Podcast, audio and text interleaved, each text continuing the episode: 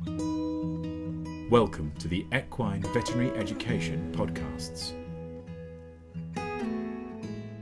Hello, and welcome to the Equine Veterinary Education Podcast. I'm your host, Lizzie Halliwell, and today we'll be, we will be speaking to Alex Gillen about her review paper on tracheal perforations and finding the right treatment option. Hi, Alex, thanks for joining us. Hi, Lizzie, thank you. So, in first opinion practice, injuries to the trachea are relatively rare. Could you tell us how the cases of tracheal perforation that you've seen have presented and how they're diagnosed? Sometimes we'll get lucky and there'll be an external wound, so we might just have in our mind that a tracheal perforation might be present. Something to be cognizant of is that the external wound may actually be pretty far from where the tracheal perforation site actually is. A more common way, though, for these to present is with a bunch of subcutaneous emphysema and actually not necessarily any evidence of an external wound. So we can get these tracheal perforations from some kind of blunt trauma pretty often. So if we see these cases later, so after they've had chance to build up this subcutaneous emphysema, we may well see them in respiratory distress. So in terms of diagnosis, radiography and ultrasonography can help. They will tell us that there is air or gas within within the tissue planes, but actually to find the location of the perforation, we need to do this via endoscopy.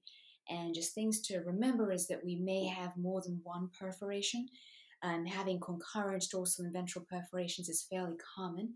And we also need to be sure to check for other injuries. So it's been documented that we can have, for example, a tracheal perforation plus an esophageal perforation at the same time.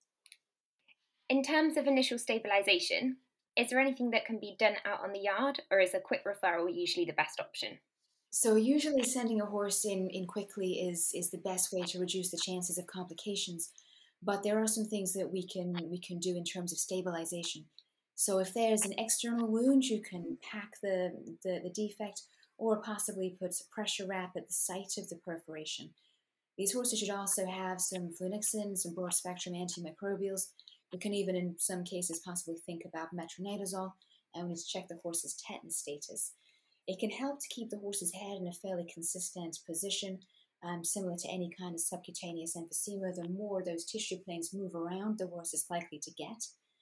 And bear in mind, if we do have a case of pneumothorax, then we need to stabilize that, that horse before referral. So, usually by re-establishing negative pleural pressure. And uh, you write in your commentary that some tracheal perforations can be managed conservatively, so surgical repair is not always necessary. Um, would you mind describing the situation and the type of injury where conservative management would be appropriate and what options there are for conservative management?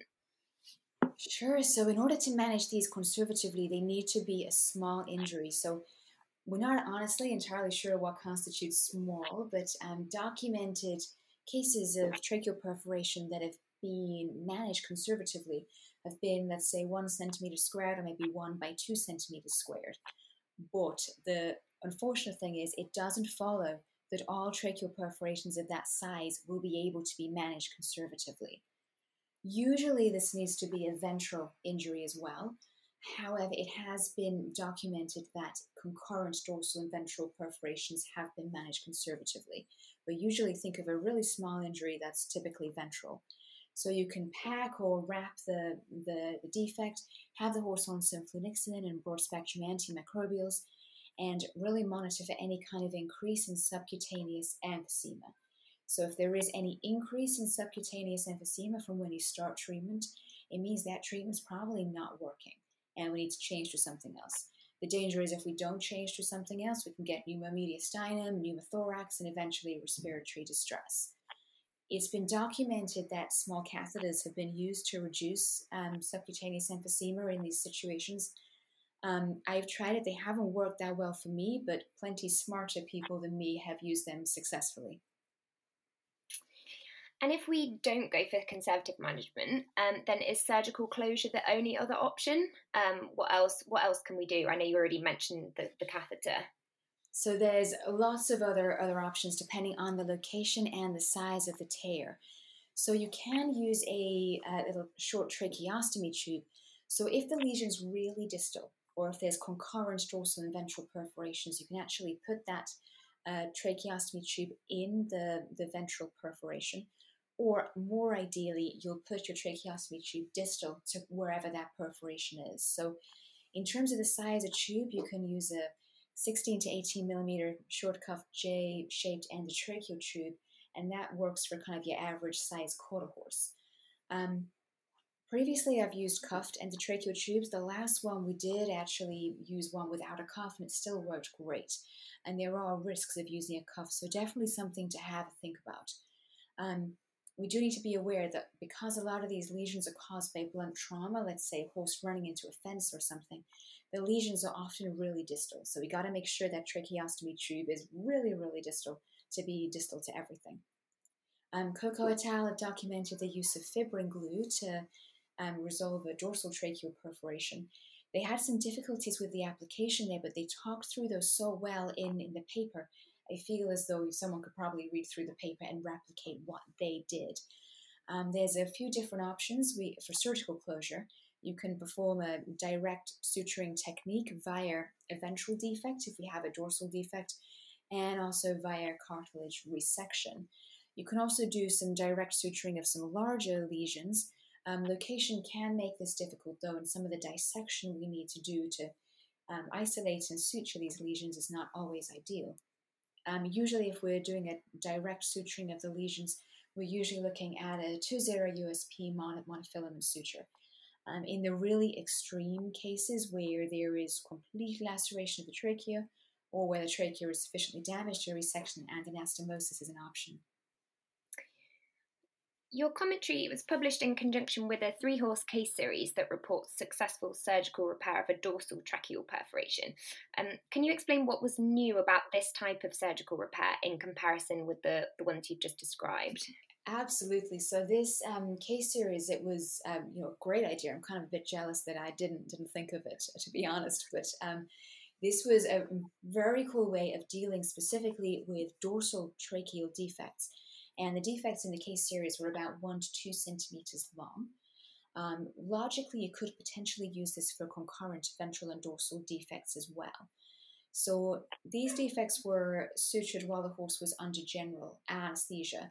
The horses, some of the horses in the study were actually having respiratory difficulties at the time, so that was the logic of doing these under general anesthesia.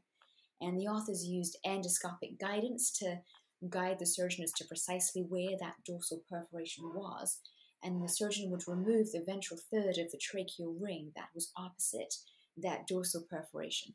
So it was a rather similar method to doing a sort of a smaller version of a permanent tracheostomy, except that the mucosa isn't sutured to the skin, that defect's actually closed afterwards. But once you have your, your ventral um, cartilage resection that you've made, you can then suture the dorsal defect through that window. And the authors used a, a 3-0 USP monofilament suture for that. And then once that dorsal defect was closed, they could close the ventral defect, and all the cases did did really well post op. Um, it's slightly different to, to other methods of repairing dorsal perforations. You can either do a lot of di- dissection and do some um, direct suturing, or there is another case report that describes using a window, sort or well, using a ventral defect, rather, a defect that was made via trauma, to sneak some little instruments in and um, suture a dorsal defect. Um, but this was a, a, really excellent method of dealing with the dorsal defects. And um, in terms of the, the post op care of these patients, how are they managed and what potential complications are there to look out for? So in general, these horses are going to have some flunixin. Uh, we're going to and um, broad spectrum antimicrobials. We're going to be monitoring them for subcutaneous emphysema. Um, we can do repeated scopes of the trachea, so if there's any increase in subcutaneous emphysema, that horse needs to be rescoped. But typically, we'll rescope them about two days post op, and then maybe every sort of three to five days after that, depending on how the horse is doing. Um, that will depend on what sort of method we're using. So, in the Iglesias Garcia paper, they had a very quick recovery. There was a fibrin seal at two days, and then the defect would be completely resolved around about 10 to 13 days. Uh, these horses need to be on box rest until complete healing has occurred, and that's usually a good few weeks. If a resection and anastomosis is needed, then the aftercare is far more involved. The horse is going to be wearing a harness. The box rest is really prolonged. Um, but obviously we only do a resection and anastomosis if that's our, you know, if we have a particularly severe laceration. In terms of potential complications, um, anytime there's subcutaneous emphysema, we can have a pneumomediastinum and a pneumothorax. Retropharyngeal emphysema is being documented. Um, if we if we are using an endotracheal tube, there's potential complications with that, especially if we're using a cuffed endotracheal tube. Tracheal ring trauma is also a possibility, and as well as in, injury to any of the surrounding structures. So we need to make sure we monitor the ventral surgical site really, really well. Um, things like infection or prolonged wound healing are always possibilities. And finally, um, do you have a re- preference on the repair method amongst the techniques you've described? And you already kind of answered this, but I guess you would consider using the surgical repair technique described in the case series in the future. Um, absolutely. The method described by Iglesias Garcia is, is I think, a, a borderline genius method, honestly. And uh, yeah, I would def- definitely be very, very keen to try that um, with the next dorsal tracheal perforation we, we, we get here.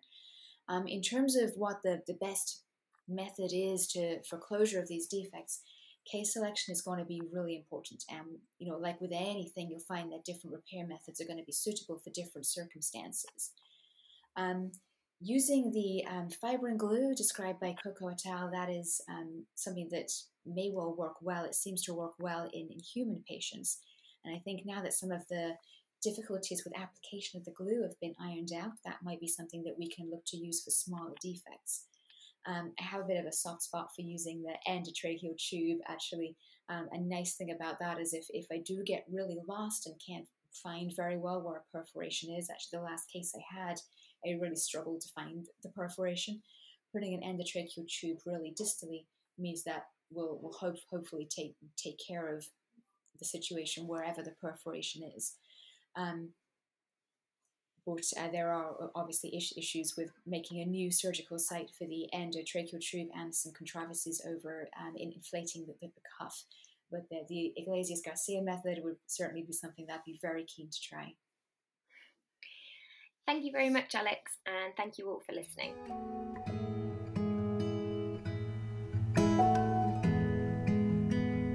Thank you for listening to this Equine Veterinary Education podcast. More on the subjects discussed in this podcast can be found online at wileyonlinelibrary.com forward slash journal forward slash eve.